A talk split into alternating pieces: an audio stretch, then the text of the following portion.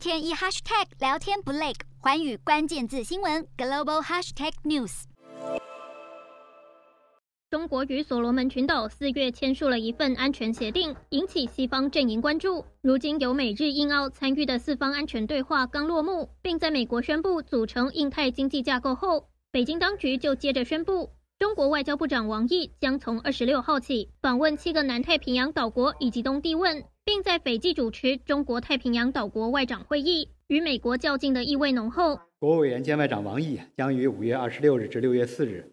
应邀对所罗门群岛、基里巴斯、萨摩亚、斐济、汤加、瓦努阿图、巴布亚新几内亚、东帝汶等八国进行正式访问。值得注意的是，王毅是中国和所罗门群岛签署双边安全合作协议后，访问所罗门群岛的中方最高层级官员。而这份协定被以美国为首的西方国家认为是中国扩大在太平洋岛国军事部署的第一步，格外引起关注。不过，所罗门群岛总理苏加瓦瑞曾强调，不会允许中国在所国设立军事基地。